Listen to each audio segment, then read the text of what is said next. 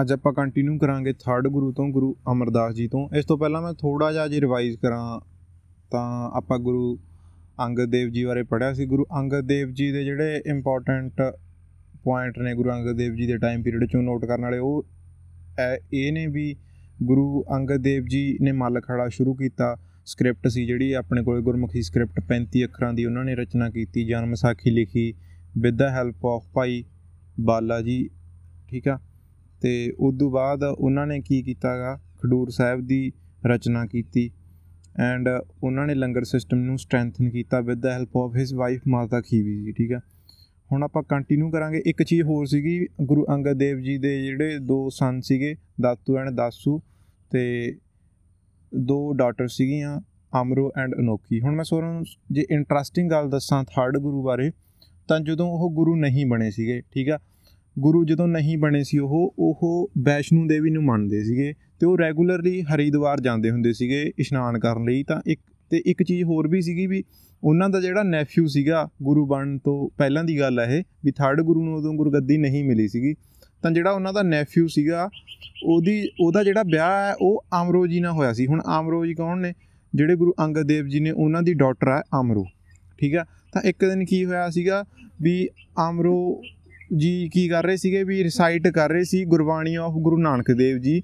ਤਾਂ ਜਦੋਂ ਥਰਡ ਗੁਰੂ ਅਮਰਦਾਸ ਜੀ ਉਹਨਾਂ ਨੂੰ ਸੁਣਦੇ ਨੇ, ਵੈਸ਼ਨੂ ਦੇਵੀ ਦੇ ਭਗਤ ਸੀਗੇ ਉਸ ਟਾਈਮ ਉਹ ਤੇ ਹਰਿਦੁਆਰ ਇਸ਼ਨਾਨ ਕਰ ਰਹੇ ਸੀ। ਉਹ ਉਹਨਾਂ ਨੂੰ ਸੁਣਦੇ ਨੇ ਗੁਰੂ ਨਾਨਕ ਦੇਵ ਜੀ ਦੀ ਬਾਣੀ ਜਦੋਂ ਉਹ ਰਿਸਾਈਟ ਕਰ ਰਹੇ ਸੀਗੇ ਵੀ ਬੀ ਅਮਰੋ ਜੀ। ਤਾਂ ਉਹ ਕਹਿੰਦੇ ਨੇ ਵੀ ਵੀ ਉਹ ਇਨਕੁਇਜ਼ਿਟਿਵ ਹੋ ਜਾਂਦੇ ਨੇ। ਕਿਊਰੀਅਸ ਹੋ ਜਾਂਦੇ ਨੇ ਗੁਰੂ ਗੁਰੂ ਸਾਹਿਬ ਨੂੰ ਮਿਲਣ ਲਈ ਵੀ ਉਹ ਗੁਰੂ ਅੰਗਦ ਦੇਵ ਜੀ ਨੂੰ ਉਸ ਟਾਈਮ ਉਹ ਮਿਲਣਾ ਚਾਹੁੰਦੇ ਸੀ ਵੀ ਕਿਹੜੇ ਫਿਲਾਸਫਰ ਨੇ ਜਾਂ ਕਿਹੜੇ ਗੁਰੂ ਨੇ ਇਹ ਜੋ ਇੰਨਾ ਮਤਲਬ ਗਿਆਨ ਦੀ ਗੱਲ ਕਰਦੇ ਨੇ, ਤਾਂ ਉਹ ਐਟ ਦੈਟ ਪੁਆਇੰਟ ਸੀ ਜਿਹੜਾ ਉਹ ਉਹ ਤੋਂ ਇੱਕ ਟਰਨਿੰਗ ਪੁਆਇੰਟ ਹੋ ਜਾਂਦਾ ਵੀ ਉਹ ਵੈਸ਼ਨੂ ਦੇਵੀ ਦੇ ਭਗਤ ਤੋਂ ਬਾਅਦ ਕੀ ਹੋ ਜਾਂਦਾ ਵੀ ਜਿਹੜਾ ਗੁਰੂ ਸਾਹਿਬ ਦਾ ਪਾਥ ਹੈ ਉਹਨੂੰ ਫੋਲੋ ਕਰਨਾ ਸ਼ੁਰੂ ਕਰ ਦਿੰਦੇ ਨੇ। ਉਸ ਟਾਈਮ ਉਹਨਾਂ ਦੀ ਉਮਰ 62 ਇਅਰਸ ਸੀਗੀ, ਇਹ ਚੀਜ਼ ਵੀ ਧਿਆਨ 'ਚ ਰੱਖਣ ਵਾਲੀ ਆ। ਤਾਂ ਗੁਰੂ ਅਮਰਦਾਸ ਜੀ ਬਾਰੇ ਮੈਂ ਜੇ ਥੋੜੀਆਂ ਜਿਹੀਆਂ ਗੱਲਾਂ ਕਰਾਂ, ਤਾਂ ਉਹਦੇ ਵਿੱਚ ਉਹਨਾਂ ਦਾ ਜਨਮ ਕਿੱਥੇ ਹੋਇਆ? ਵਿਸਾਰਕੇ ਦੇ ਵਿੱਚ, ਠੀਕ ਆ? ਵਿਸਾਰਕੇ ਇੱਕ ਪਿੰਡ ਹੈ ਅੰਮ੍ਰਿਤਸਰ ਦੇ ਵਿੱਚ ਆ ਉਹ। On 5 May 1479 not much relevant exam point of View ਤੋਂ ਕੋਈ ਇੰਨਾ ਇਹ ਰੈਲੇਵੈਂਟ ਨਹੀਂ ਹੈਗੀ ਇਹ ਚੀਜ਼। ਫਾਦਰ ਸਾਹਿਬ ਦਾ ਕੀ ਨਾਮ ਸੀ? ਉਹਨਾਂ ਦਾ ਤੇਜਪਾਨ ਮਾਤਾ ਜੀ ਦਾ ਨਾਮ ਸੀਗਾ ਬਖਤ ਕੌਰ। ਤੇ ਗੁਰੂ ਜੀ ਦੇ ਵਾਈਫ ਦਾ ਨਾਮ ਸੀਗਾ ਮਨਸਾ ਦੇਵੀ, ਠੀਕ ਆ? ਤੇ ਉਹਨਾਂ ਦੇ ਦੋ ਸਨ ਸੀਗੇ Mohan and Mohri two daughter ਸੀਗੀ, ਦਾਨੀ ਐਂਡ ਭਾਨੀ। ਹੁਣ ਜਿਹੜੀ ਬੀਬੀ ਭਾਨੀ ਆ, ਉਹਦਾ ਇੱਕ ਰੋਲ ਆਊਗਾ ਸਿੱਖੀਜ਼ਮ ਦੇ ਵਿੱਚ, ਆਪਾਂ ਜਦੋਂ ਫੋਰਥ ਗੁਰੂ ਬਾਰੇ ਪੜਾਂਗੇ ਉਹ ਆਪਾਂ ਧਿਆਨ 'ਚ ਰੱਖਣਾ।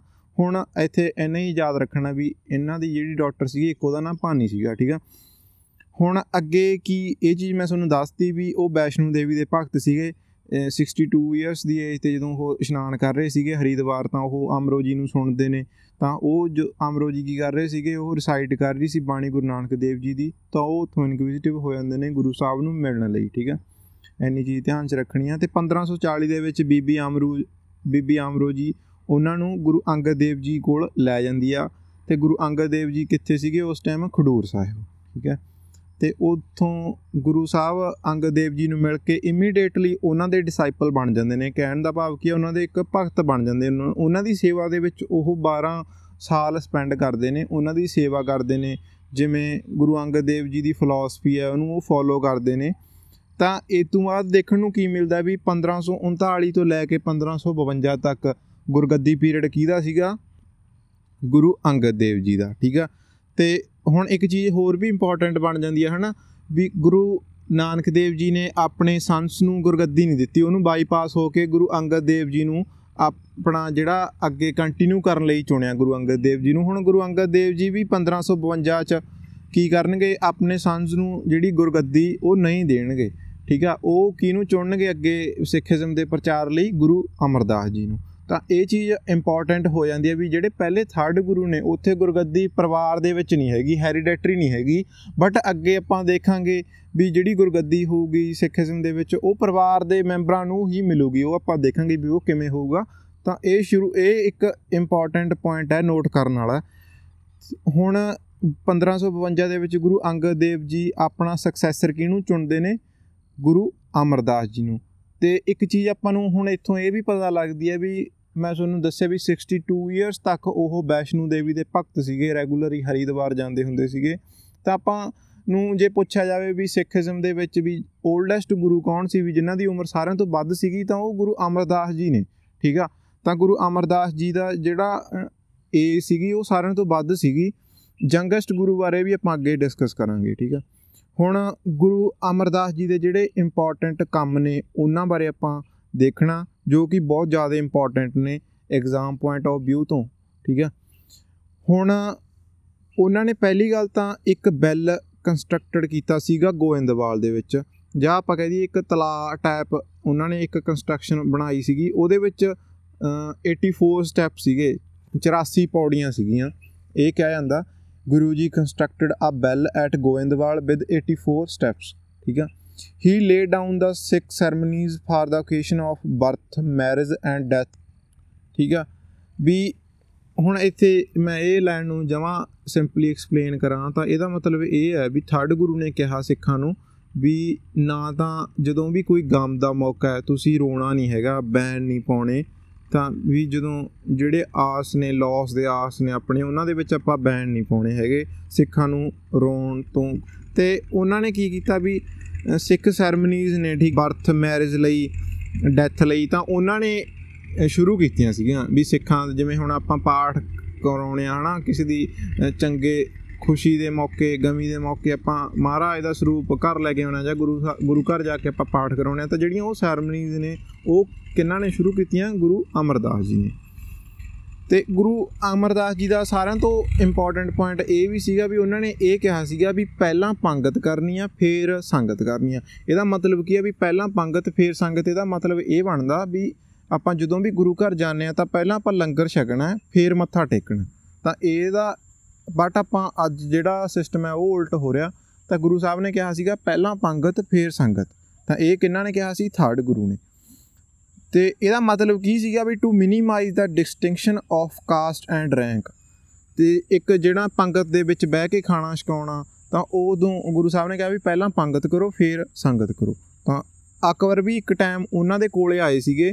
ਉਹਨਾਂ ਨੂੰ ਵਿਜ਼ਿਟ ਕੀਤੀ ਸੀਗੀ ਤੇ ਇੱਕ ਅਕਬਰ ਨੇ ਉਹਨਾਂ ਨੂੰ ਕਿਹਾ ਸੀਗਾ ਵੀ ਅ, ਇੱਕ ਲੈਂਡ ਆਫਰ ਕੀਤੀ ਵੀ ਬਹੁਤ ਸਾਰੇ ਪਿੰਡਾਂ ਦੀ 84 ਜਿਹੜੇ ਪਿੰਡ ਸੀਗੇ ਉਹਨਾਂ ਨੇ ਕਿਹਾ ਵੀ ਤੁਸੀਂ ਇੰਨੇ ਪਿੰਡਾਂ ਦੀ ਜ਼ਮੀਨ ਰੱਖ ਲਓ। ਤਾਂ ਗੁਰੂ ਸਾਹਿਬ ਨੇ ਮਨਾ ਕਰਤਾ ਸੀ ਸਾਹਿਬ ਵੀ ਸਾਨੂੰ ਨਹੀਂ ਚਾਹੀਦਾ ਡੋਨੇਸ਼ਨ ਤਾਂ ਅਕਬਰ ਨੇ ਫੋਰਸ ਕੀਤਾ ਵੀ ਮੈਂ ਆਪਣੀ ਡਾਟਰ ਭਾਨੀ ਜੀ ਨੂੰ ਇਹ ਡੋਨੇਟ ਕਰ ਰਿਹਾ। ਤੇ ਅੱਗੇ ਆਪਾਂ ਦੇਖਾਂਗੇ ਵੀ ਉੱਥੇ ਅੰਮ੍ਰਿਤਸਰ ਸਿਟੀ ਵੀ ਜਿਹੜੀ ਫਾਊਂਡ ਕਰਨਗੇ ਫੋਰਥ ਗੁਰੂ ਜੀ ਉਹ ਅੱਗੇ ਚੈੱਕ ਕਰਾਂਗੇ। ਬਟ ਇੱਥੇ ਨੋਟ ਕਰਨ ਵਾਲੀ ਕੀ ਗੱਲ ਆ ਵੀ ਅਕਬਰ, ਉਹਨਾਂ ਨੇ ਅਕਬਰ ਨੇ ਵਿਜ਼ਿਟ ਕੀਤੀ ਗੁਰੂ ਸਾਹਿਬ ਦੇ ਕੋਲੇ ਤੇ ਉਹ ਹੈਰਾਨ ਰਹਿ ਗਏ ਲੰਗਰ ਸਿਸਟਮ ਨੂੰ ਦੇਖ ਕੇ ਵੀ ਉਹਨਾਂ ਨੂੰ ਇਹ ਲੰਗਰ ਸਿਸਟਮ ਬਹੁਤ ਜ਼ਿਆਦਾ ਪਸੰਦ ਆਇਆ ਤੇ ਉਹਨਾਂ ਨੇ ਹੋਰ ਕੀ ਕੀਤਾ ਵੀ 84 ਪਿੰਡਾਂ ਦੀ ਜਿਹੜੀ ਲੈਂਡ ਸੀਗੀ, ਉਹ ਬੀਬੀ ਭਾਨੀ ਜੀ ਨੂੰ ਦੇਤੀ। ਠੀਕ ਆ? ਤੇ ਉਥੇ ਰਾਮਦਾਸਪੁਰ ਸਿਟੀ ਬਸੀ, ਸ਼ਹਿਰ ਬਸਿਆ। ਰਾਮਦਾਸਪੁਰ ਦਾ ਫਿਰ ਨਾਂ ਚੇਂਜ ਹੋ ਕੇ ਅੰਮ੍ਰਿਤਸਰ ਸਾਹਿਬ ਹੋਇਆ ਤਾਂ ਉਹ ਆਪਾਂ ਅੱਗੇ ਦੇਖਾਂਗੇ। ਤਾਂ ਹੁਣ ਜਿਹੜਾ ਇੱਥੋਂ ਸਾਰਿਆਂ ਤੋਂ ਮੇਨ ਪੁਆਇੰਟ ਆਉਂਦਾ ਹੈ, ਉਹ ਇਹ ਹੈ ਵੀ ਇਹਨਾਂ ਨੇ 22 ਮੰਜੀਆਂ ਦੀ ਸਥਾਪਨਾ ਕੀਤੀ। ਹੁਣ 22 ਮੰਜੀਆਂ ਦਾ ਕੀ ਮਤਲਬ ਹੈ? ਮੰਜੀ ਦਾ ਮਤਲਬ ਇਹ ਹੁੰਦਾ ਵੀ ਜਿਵੇਂ ਆਪਾਂ ਪੰਜਾਬ ਦਾ ਮੈਪ ਲੈ ਲਈਏ ਹਨਾ? ਤੇ ਉਹਦੇ ਉੱਤੇ ਆਪਾਂ 22 ਡੱਬੇ ਮਾਰ ਦਈਏ। ਆਪਾਂ ਕੀ ਕਰਤਾ? ਪੰਜਾਬ ਦੇ ਏਰੀਆ ਨੂੰ ਡਿਵਾਈਡ ਕਰਤਾ। ਉੱਥੇ ਆਪਾਂ ਇੱਕ ਬੰਦਾ ਉਸ ਉੱਥੇ ਆਪਣਾ 22 ਏਰੀਆ ਦੇ ਵਿੱਚ ਉਹਨੂੰ ਡਿਵਾਈਡ ਕਰਤਾ। ਤਾਂ ਉਹ ਮਤਲਬ ਹੈ 22 ਮੰਜੀਜ਼ ਦਾ ਠੀਕ ਆ? ਤਾਂ 22 ਮੰਜੀਜ਼ ਦੇ ਵਿੱਚ ਉੱਥੇ ਉਹਦਾ ਕੰਮ ਕੀ ਸੀ ਵੀ ਉੱਥੇ ਜਿਹੜੇ ਬੰਦੇ ਪੁਆਇੰਟ ਕੀਤੇ ਸੀਗੇ ਉਹਨਾਂ ਦਾ ਮਤਲਬ ਸੀਗਾ ਵੀ ਸਿੱਖੀਜ਼ਮ ਨੂੰ ਸਪਰੈਡ ਕਰਨਾ ਹੈ, ਠੀਕ ਹੈ? ਤਾਂ ਇਹ ਇਹ ਹੁੰਦਾ ਮੰਜੀ ਸਿਸਟਮ ਤੇ ਅੱਗੇ ਆਪਾਂ ਦੇਖਾਂਗੇ ਵੀ ਮੰਜੀ ਤੋਂ ਬਾਅਦ ਗੁਰੂ ਸਾਹਿਬ ਜਿਹੜੇ ਫੋਰਥ ਗੁਰੂ ਹੋਣਗੇ ਉਹ ਮਸੰਦ ਸਿਸਟਮ ਸ਼ੁਰੂ ਕਰਨਗੇ। ਤਾਂ ਕਨਫਿਊਜ਼ ਨਹੀਂ ਹੋਣਾ ਥਰਡ ਗੁਰੂ ਨੇ ਮੰਜੀ ਸਿਸਟਮ ਸ਼ੁਰੂ ਕੀਤਾ 22 ਮੰਜੀਆਂ ਲਾਈਆਂ। ਉਹ ਉਹਦਾ ਕੰਮ ਕੀ ਸੀਗਾ? ਸਿੱਖੀਜ਼ਮ ਨੂੰ ਸਪਰੈਡ ਕਰਨਾ। ਅੱਗੇ ਆਪਾਂ ਦੇਖੀਏ ਵੀ ਉਹ ਗੁਰੂ ਸਾਹਿਬ ਨੇ ਦੋ ਵੋਲਿਊਮਸ ਸੀਗੀਆਂ ਜਿਹੜੀਆਂ ਕਹਿ ਦਈਏ, ਜਿਵੇਂ ਪੰਜਾਬੀ ਚ ਕਹਿ ਦਈਏ, ਦੋ ਪੋਥੀਆਂ ਦੀ ਰਚਨਾ ਕੀਤੀ। ਇਹਦੇ ਵਿੱਚ ਕੀ ਸੀਗਾ? ਗੁਰੂ ਨਾਨਕ ਦੇਵ ਜੀ, ਗੁਰੂ ਅੰਗਦ ਦੇਵ ਜੀ ਤੇ ਭਗਤ ਵੀ ਸੀਗੇ ਲਾਈਕ ਕਬੀਰ ਤੇ ਨਾਮਦੇਵ। ਉਹਨਾਂ ਦੇ ਜਿਹੜੇ ਸ਼ਲੋਕ ਸੀ, ਉਹਨਾਂ ਦੀਆਂ ਬਾਣੀਆਂ ਸੀ, ਉਹਨਾਂ ਨੂੰ ਇਨਕਲੂਡ ਕੀਤਾ। ਤਾਂ ਅਮਰਦਾਸ ਜੀ ਨੇ ਦੋ ਪੋਥੀਆਂ ਦੀ ਸਥਾਪਨਾ ਕੀਤੀ, ਜਿਹਦੇ ਵਿੱਚ ਗੁਰੂ ਨਾਨਕ ਦੇਵ ਜੀ, ਗੁਰੂ ਅੰਗਦ ਦੇਵ ਜੀ ਤੇ ਜਿਹੜੇ ਭਗਤ ਸੀਗੇ ਭਾਈ ਕਬੀਰ ਜੀ ਤੇ ਨਾਮਦੇਵ ਜੀ। ਉਹਨਾਂ ਦੇ ਜਿਹੜੇ ਸ਼ਬਦ ਸੀ, ਉਹਨਾਂ ਦੀ ਰਚਨਾਵਾਂ ਨੂੰ ਇਨਕਲੂਡ ਕੀਤਾ ਦੋ ਪੋਥੀਆਂ ਦੇ ਵਿੱਚ। ਤੇ ਨੈਕਸਟ ਆਪਾਂ ਦੇਖੀਏ ਗੁਰੂ ਸਾਹਿਬ ਦੀ ਜਿਹੜੀ ਆਪਦੀ ਬੈਸਟ ਆਪਾਂ ਕਹੀਏ ਕੰਪੋਜੀਸ਼ਨ ਸੀਗੀ ਵੀ ਉਹਨਾਂ ਦੀ ਜਿਹੜੀ ਸਾਰਿਆਂ ਤੋਂ ਮ, ਜਿਹੜੀ ਉਹਨਾਂ ਦੀ ਗੁਰਬਾਣੀ ਉਹਨਾਂ ਨੇ ਰਚਨਾ ਕੀਤੀ ਉਹ ਕੀ ਸੀਗੀ? ਸੁਖ ਆਨੰਦ ਸਾਹਿਬ ਸੌਰੀ ਆਨੰਦ ਸਾਹਿਬ ਦੀ ਉਹਨਾਂ ਨੇ ਅ, ਰਚਨਾ ਕੀਤੀ ਤੇ ਆਨੰਦ ਕਾਰਜ ਦਾ ਸਿਸਟਮ ਹੈ ਜਿਹੜਾ ਹਨਾ? ਉਹ ਵੀ ਅਮਰਦਾਸ ਜੀ ਨੇ ਹੀ ਸ਼ੁਰੂ ਕੀਤਾ ਸੀਗਾ। ਤੇ ਆਨੰਦ ਕਾਰਜ ਦੇ ਵਿੱਚ 40 ਸੈਂਟੈਂਜਾਸ ਹੁੰਦੇ ਨੇ। 17 ਬੋਲਦੇ ਆ ਪੰਜਾਬੀ ਚ 40 ਸੈਂਟੈਂਜਾਸ ਕੰਟੇਨਡ ਇਨ ਆਨੰਦ ਕਾਰਜ ਤਾਂ ਇੱਥੇ ਮੈਂ ਫੇਰ ਤੋਂ ਰਿਪੀਟ ਕਰ ਦਣਾ ਗੁਰੂ ਅਮਰਦਾਸ ਜੀ ਨੇ ਆਨੰਦ ਸਾਹਿਬ ਦੀ ਰਚਨਾ ਕੀਤੀ and Anand Karaj the system ਵੀ ਇਹਨਾਂ ਨੇ ਹੀ ਸ਼ੁਰੂ ਕੀਤਾ ਸੀਗਾ। ਹੁਣ ਜਿਵੇਂ ਆਪਾਂ 4th ਗੁਰੂ ਬਾਰੇ ਪੜਾਂਗੇ ਜਦੋਂ ਆਪਾਂ 4th ਗੁਰੂ ਵਾਲਾ ਐਪੀਸੋਡ ਡਿਸਕਸ ਕਰਾਂਗੇ ਨਾ, ਉਦੋਂ ਪੈਰਲਲੀ ਆਪਾਂ 3rd ਗੁਰੂ ਨੂੰ ਵੀ ਡਿਸਕਸ ਕਰਾਂਗੇ ਤਾਂ ਕਿਉਂਕਿ ਬਹੁਤ ਸਾਰੀਆਂ ਕਨਫਿਊਜ਼ਨਾਂ ਹੋ ਜਾਂਦੀਆਂ ਨੇ ਵੀ ਲਾਵਾਂ ਦਾ ਸਿਸਟਮ ਕਿੰਨਾਂ ਨੇ ਸ਼ੁਰੂ ਕੀਤਾ, ਆਨੰਦ ਕਾਰਜ ਦਾ ਸਿਸਟਮ ਕਿੰਨਾਂ ਨੇ ਸ਼ੁਰੂ ਕੀਤਾ, ਮੰਜੀ ਸਿਸਟਮ ਕਿੰਨਾਂ ਨੇ ਕੀਤਾ, ਮ- ਮਸੰਦ ਸਿਸਟਮ ਕਿੰਨਾਂ ਨੇ ਕੀਤਾ, ਆਪਾਂ ਇੱਕ ਵਾਰੀ ਸੁਣ ਕੇ ਤਾਂ ਕਲੀਅਰ ਹੋ ਜਾਂਦਾ ਬਟ ਜਦੋਂ ਥੋੜੇ ਚਿਰ ਬਾਅਦ ਆਪਾਂ ਆਪਣੇ ਦਿਮਾਗ 'ਚ ਲੈ ਕੇ ਆਉਣਾ ਤਾਂ ਆਪਾਂ ਕਨਫਿਊਜ਼ ਹੋ ਜਾਂਦੇ ਆ ਉਲਝ ਜਾਂਦੇ ਆ ਵੀ ਇਹ ਕਿਹਨੇ ਕੀਤਾ ਸੀ ਤਾਂ ਕਰਕੇ ਜਿਹੜਾ ਆਪਣਾ 4th ਐਪੀਸੋਡ ਹੋਊਗਾ ਉਹਨੂੰ ਆਪਾਂ ਪੈਰਲਲੀ ਕੰਟੀਨਿਊ ਕਰਾਂਗੇ, ਗੁਰੂ ਅਮਰਦਾਸ ਜੀ ਨੂੰ ਵੀ ਤੇ ਗੁਰੂ ਰਾਮਦਾਸ ਜੀ ਨੂੰ ਵੀ। ਠੀਕ ਹੈ। ਹੁਣ ਮੈਂ ਇਹਨੂੰ ਸਮ ਅਪ ਕਰਦਾ ਜੇ ਆਪਣੇ 3 ਗੁਰੂਸ ਪੜ੍ਹੇ ਨੇ ਆਪਾਂ। ਪਹਿਲੇ ਗੁਰੂ ਦਾ ਜਨਮ ਇੰਪੋਰਟੈਂਟ ਹੈ 1469 ਤੋਂ 1539 ਤੱਕ। ਸੈਕੰਡ ਗੁਰੂ ਦਾ ਗੁਰਗੱਦੀ ਪੀਰੀਅਡ ਇੰਪੋਰਟੈਂਟ ਹੈ। ਗੁਰਗੱਦੀ ਪੀਰੀਅਡ ਕਿੱਥੋਂ ਤੱਕ ਹੈ? 1539 ਤੋਂ ਲੈ ਕੇ 1552 ਤੱਕ। ਥਰਡ ਗੁਰੂ ਦਾ ਗੁਰਗੱਦੀ ਪੀਰੀਅਡ ਕਿੱਥੋਂ ਹੈ? 1552 ਤੋਂ ਲੈ ਕੇ 1574 ਤੱਕ। ਠੀਕ ਹੈ। ਤੇ ਉਦੋਂ ਬਾਅਦ ਹੋਰ ਕੀ ਇੰਪੋਰਟੈਂਟ ਆ ਜਾਂਦਾ? ਪਹਿਲੇ ਗੁਰੂ ਨੇ ਕਰਤਾਰਪੁਰ ਸਾਹਿਬ ਦੀ ਸਿਟੀ ਫਾਊਂਡ ਕੀਤੀ। ਸੈਕੰਡ ਗੁਰੂ ਨੇ ਖਡੂਰ ਸਾਹਿਬ ਤੇ ਥਰਡ ਗੁਰੂ ਨੇ ਗੋਇੰਦਵਾਲ। ਹੁਣ ਗੋਇੰਦਵਾਲ ਕਿਉਂ ਫਾਊਂਡ ਕੀਤੀ? ਇਹਦੇ ਪਿੱਛੇ ਵੀ ਇੱਕ ਸਟੋਰੀ ਹੈ। ਜਦੋਂ ਗੁਰੂ ਅੰਗਦ ਦੇਵ ਜੀ ਨੇ ਗੁਰੂ ਗੱਦੀ ਅਹ, ਆਪਣਾ ਸਕਸੈਸਰ ਗੁਰੂ ਅਮਰਦਾਸ ਜੀ ਨੂੰ ਚੁਣਿਆ ਤਾਂ ਜਿਹੜਾ ਉਹਨਾਂ ਦਾ ਸੈਕੰਡ ਗੁਰੂ ਦਾ ਅਹ, ਮੁੰਡਾ ਸੀਗਾ ਆਪਾਂ ਕਹਿ ਦਈਏ ਅਹ, ਦਾਤੂ ਠੀਕ ਆ? ਉਹ ਉਹਨੂੰ ਤੰਗ ਕਰਨ ਲੱਗ ਗਿਆ ਸੀ ਥਰਡ ਗੁਰੂ ਨੂੰ ਵੀ ਇਹ ਮੇਰਾ ਹੱਕ ਹੈ। ਇੱਥੇ ਮੇਰੇ ਪਿਤਾ ਜੀ ਦਾ ਸੀਗਾ ਤਾਂ ਇਹ ਤਾਂ ਮੈਨੂੰ ਆਉਣੀ ਚਾਹੀਦੀ ਹੈ ਇਹ ਚੀਜ਼, ਤਾਂ ਉਹ ਉਹਨਾਂ ਨੂੰ ਤੰਗ ਕਰਨ ਲੱਗ ਗਿਆ ਸੀ। ਤਾਂ ਗੁਰੂ ਸਾਹਿਬ ਨੇ, ਖਡੂਰ ਸਾਹਿਬ ਨੂੰ ਛੱਡਤਾ ਸੀਗਾ। ਤਾਂ ਉੱਥੋਂ ਬਾਅਦ ਉਹਨਾਂ ਨੇ ਨਵੀਂ ਸਿਟੀ ਫਾਊਂਡ ਕੀਤੀ ਸੀ ਗੋਇੰਦਵਾਲ।